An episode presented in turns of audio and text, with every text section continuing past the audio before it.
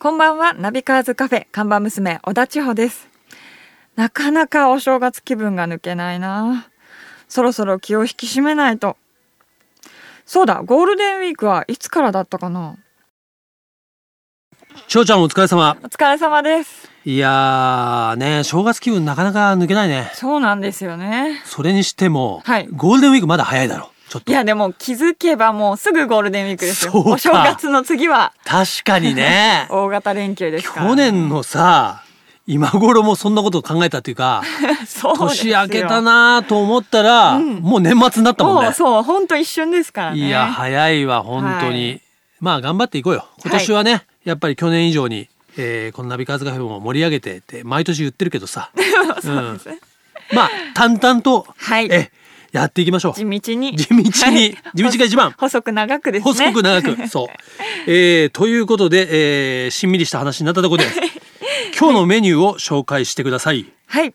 今日のメニューは、ホンダ NSX です。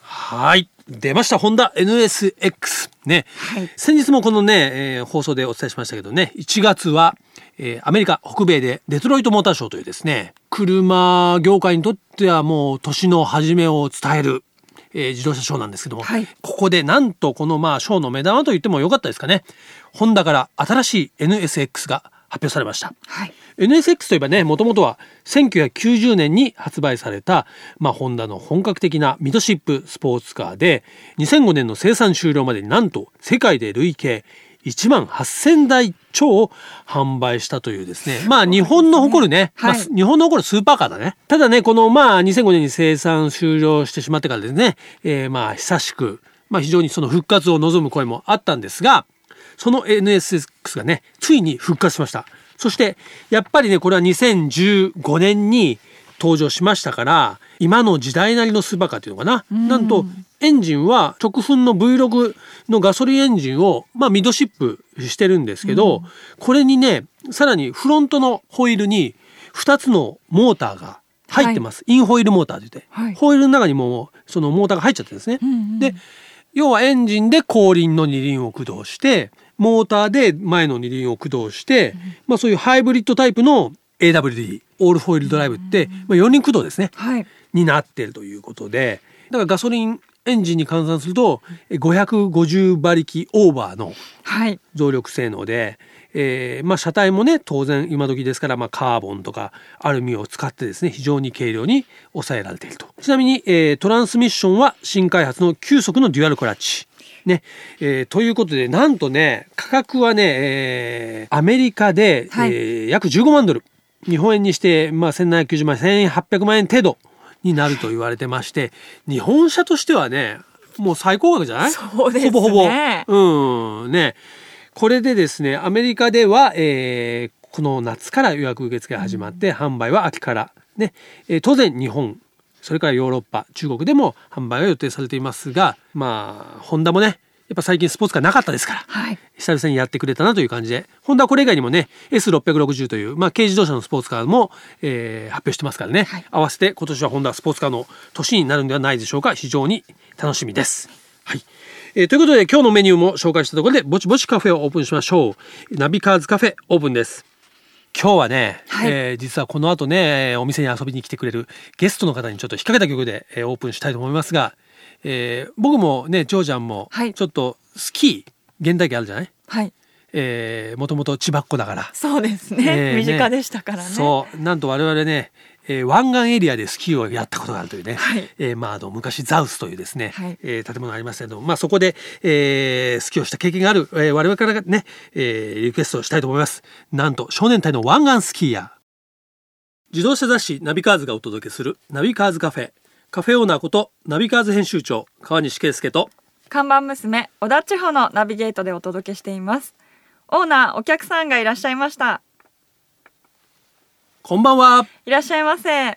こんばんは。えー今日お迎えしたお客様はフリーランスライターエディターの帯名梨沙さんです。よろしくお願いしよろしくおます願いします。よろしくお願いします。はい。ね、えー実はですね、帯名さんに来ていただいたのはまあ一つはねちょっと季節柄ということもあってはい帯名さんはなんとねスキーの方がね、ままあ、専門でいらっしゃるというか、はいはい。非常に詳しいので、えー今日はねそんな、まあ、季節感も込めてですねぜひいろんな話を伺いたいと思って、えー来ていただきました。よろしくお願いします。よろしくお願いします。はい。とじゃあちょっと皆さんご紹介する前にですね、ナビカーズカフェと言いましてですね、はいまあ非常にこじんまりとしたカフェで、一日お客様は一人なんですけども、あの美味しいドリンクをですね、えーご用意しますので、何かお好きなお飲み物をおっしゃってください。あ、はい。カフェラテでお願いします。カフェラテカフェラテでうちの絶品カフェラあテでいいですか？いいですね。牛乳たっぷりで、そうです。はいもう今はい父から絞ってきますから、新鮮ですね。ちょっと時間がかかりますけど、わかりました。はいはい、お願いします。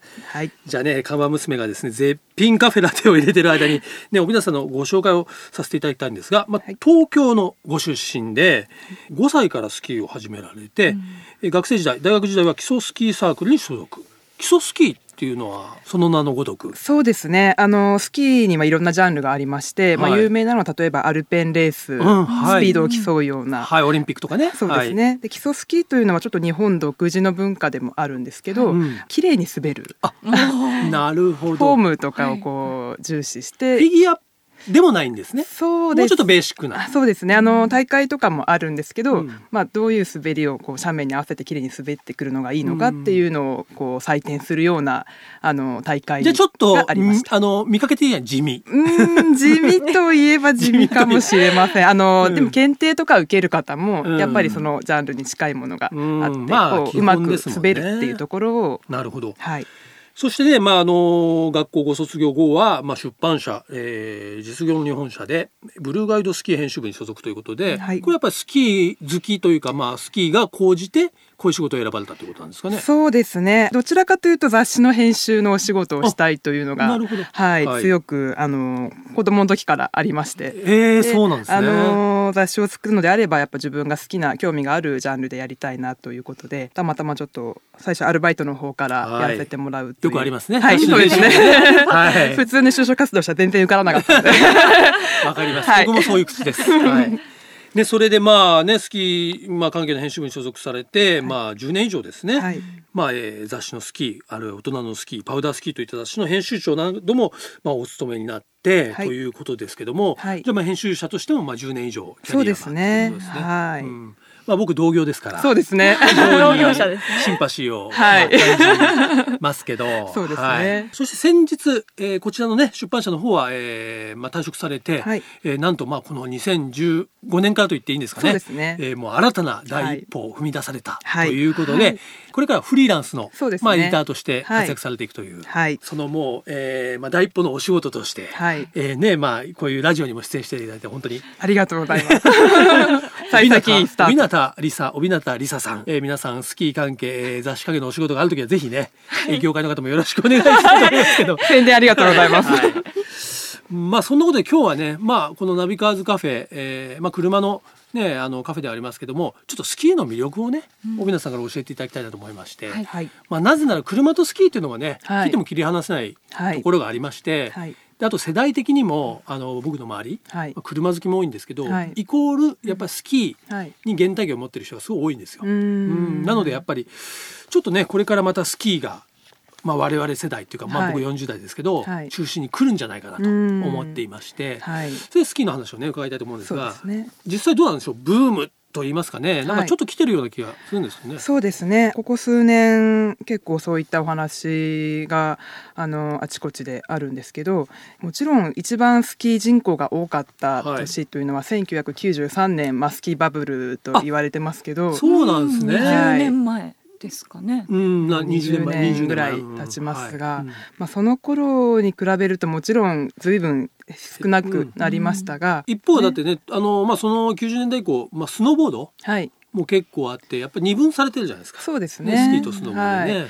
うん。今だとあの、まあ、もちろんスキー場によっても結構違いはあるんですけどちょうど半分半分ぐらいな割合になってきたのかなっていうのも。今あの、まあ、ブームと言えるかわからないですけどスキー場はすごくいい環境になっていましてやっぱスノーボードが出てきた頃ってこうスキーゲレンデにたくさん座り込んであのちょっとね。若者が、はい。じゃあちょっとあれですけども、はいちょっとありましたね。そうですね。スキーヤとねスノーボーダーがまたちょっとね、はい。ちょっと相入れない感じもあったりね。ちょっと動きもやっぱり違ったりしね。危ねえだろうみたいなでもね。まあ最近まあそういう光景もほとんど見なくなりましたしやっぱスノーボードもこう浸透してはい。皆さん上手になってきた方も多いのでうまくこう共有できてるのかなっていうのもありますし、本当にね僕なんかやっぱスキー世代なんで、はい。まあスノボもやってみたんですけど、はい。ちょっとあの両足揃えて滑るのにですねどうもちょっと馴染めないっていですね。そうですね、えーいるんですけども、はい。まあ今はじゃあ両方ねゲレンデには、はあのいるということですけどもやっぱどっちかというとその世代まあよ40代以上はやっぱスキーが多いですか？多いですね、うん。はい。あのーやっぱりスキーはこう何歳になってもできるっていうのが一つの魅力かなと思ってるんですけど、うんそれこそ80代90代のもう大先輩もはい。元気に滑ってる方もたくさんいますし、そうですよね、はい、あとはやっぱり気になるのはねウェアですね。あね。えーどんなの着てましたか？僕はですねこうサスペンダーじゃないけど、はい。こう肩までこうあるようなあパンツにまあジャケットとかあと昔はなんかこうぴったりしたセーターみたいな着て滑ったりみたいな。おしゃれですね。そうですか ちょっとクラシックなタイプだとやっぱそういった、うんあーはい。まあ、今着る方少ないですけど、うん。やっぱ今まだスキーセーターおしゃれだよねっていう流れもあります。そうなんですか、はい。ただ当時と違うのはやっぱり高機能にものすごくなってきたので、うん。あのーたくさんこう着込んで、うん。着込んでこうもっさりとしていなくてもああのー防寒とか、はい、ん。そうですね。そうか。まあ見た感じはこう非常にス,、まあ、スリムというか、はいすっきりした。トな感じで。あ昔はすごいもうダウンとかね。そうですね。着込んでましたからね、はいはい。うん。あ、あとあの派手派手のウェアはだいぶなくなってあきたなと。ちょっとバブル僕らバブル世代でもあるんでね。そうですね、ん。蛍光色とかあともうすっごいミラーのね、はい。サングラスとかかけてね。ああそれままさに私を好きですそうそうそうそう。時代を。ちゃんの。はい、うん。そうですね。流行りました。すみませんあれが残ってますよ使ってるん。ですね渡すき世代っていうのは知ってる？いや聞いたことあるんですけど名前は。うん。見たことはない見た方がいいよ。あのー私はちなみに今年に入ってもう2回も見たんですけど。今年に入って今見ても結構面白いっていう。僕も最近見ましあた 面白いのでぜひ見てくださいねあのー私を好きにするってすっごいでっかいサーチライトを背そうです負ねって滑ってるのが印象的でしたよね。あれは30キロもあったそうですよ、ねえ本当にまああんな人がいたのかどうか知らないですけど。そうですね。ただやっぱりあの映画の時代は本当にこう無線機が流行ったりとかあれセリカ、GT4 ね。はい四駆のね、うん。あの映画のおかげでだいぶいろんなもの流行りましたからね。そうですね。うん。うん。それこそねあの新宿からねバスに乗ってね、そうですこうねスキー場にはい。女の子同士で出かけていくみたいなでゲレンデで出会うみたいな。そうですね。うん。あのそういうのはちょっと減ったかもしれない。です出会いの場最近あんまりないないんですか？ね。残念だな。ただあのゲレコンっていうことをやってるスキー場さんが何軒かゲレコン。ありますゲレコゲレンデゴーいいですね。リフトにこう一緒に乗ってみたいな。あれ？いいですよね。絶対リフトに一緒のっていいですよね。二人乗りだったら。強制的にね二人きりの時間になっちゃうから。ううん。んいやリフトはね結構切ない思い出もいろいろあるんですよね。この昔のリフトでほんと一人乗りであのーなかなか乗れなくて。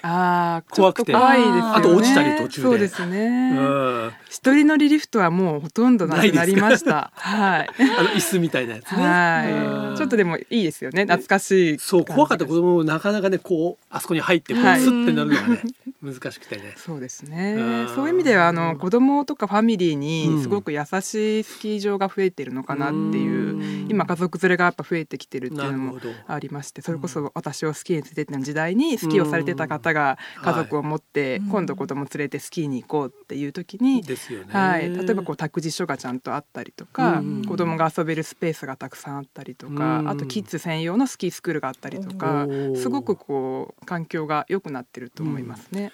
なるほど。じゃあね今年はぜひね、はい。まあスキー再デビューっていうんでしょうかね,、はい。ねしていただきたいと思いますけどね。はい、うん。あの昔に比べるとリフトが混んでないっていうこそうそうともそありますので。ういやまあ人口がねうん、昔は本当リフト待ちだけで大1変だ時間ったんですよ。とか2時間とかあったって聞きますがあの、まあ、リフトの機動力が上がってるっていうのもそっかそっかそっか。昔のリフトゆっくりだったもん。そうですね、うん。はい。あのーそんなに待つこ1時間待つことはまずないのでいっぱい滑れる分、はい。もう早くうん終わって、なるほど。あとは美味しいもの食べて 温泉に入ってゆっくりするっていう。いいですね。そういう楽しみ方が。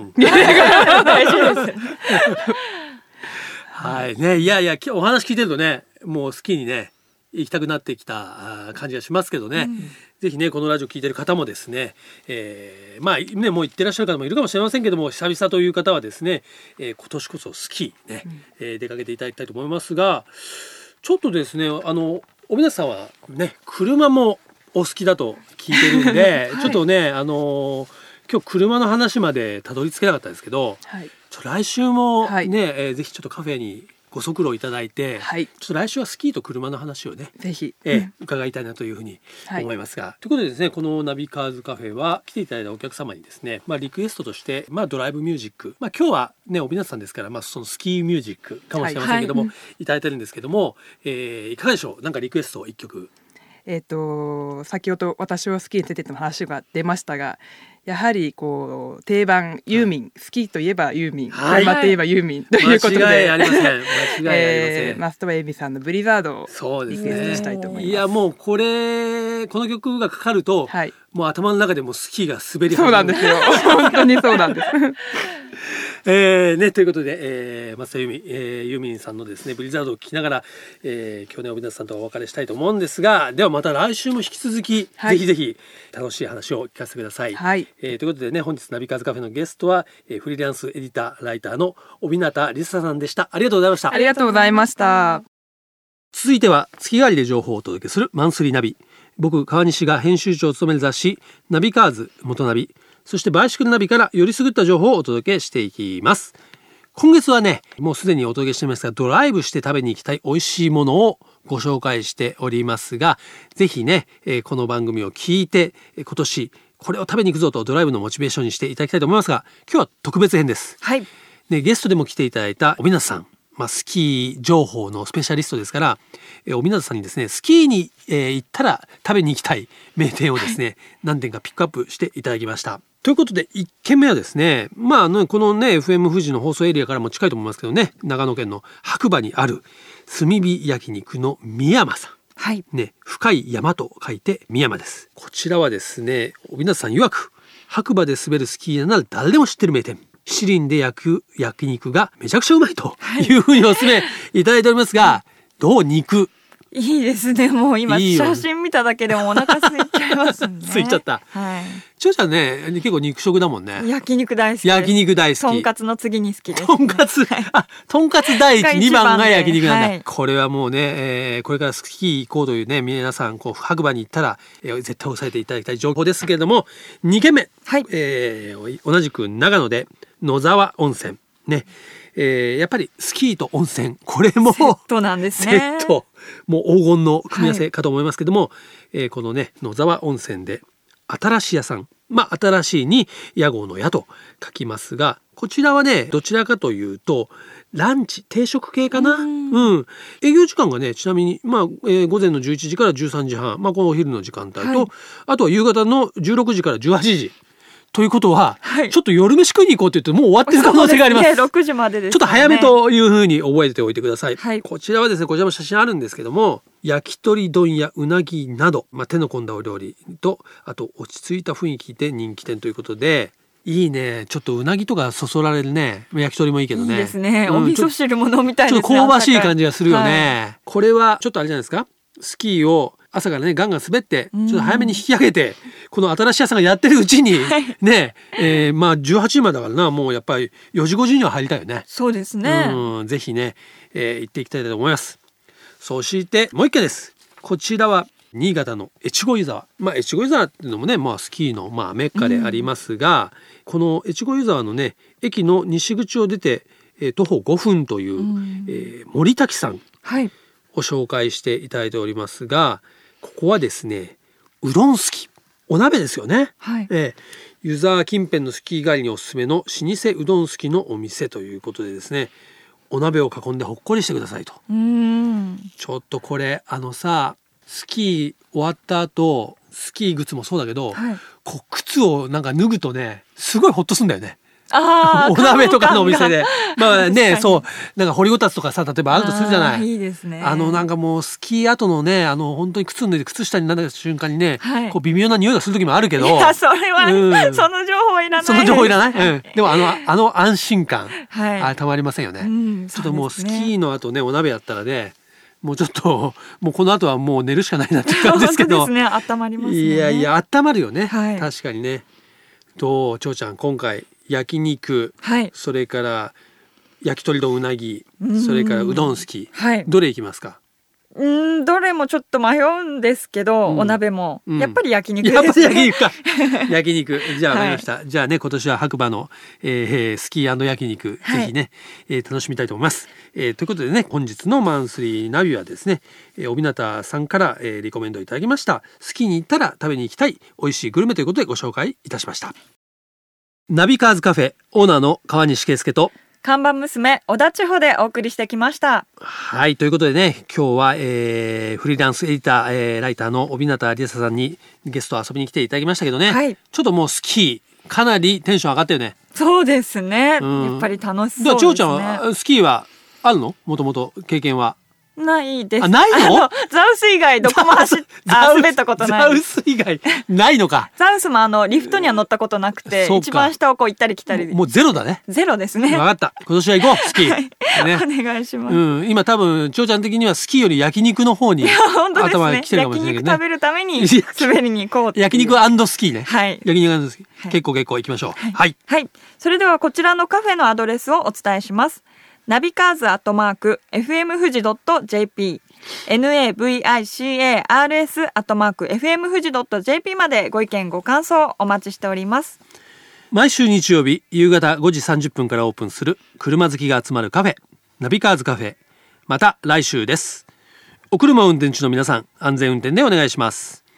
ナビカーズカフェオーナーの川西圭介と看板娘小田千穂でした。それでは皆さん楽しいドライブを来週もご来店お待ちしております。Have a good coffee and drive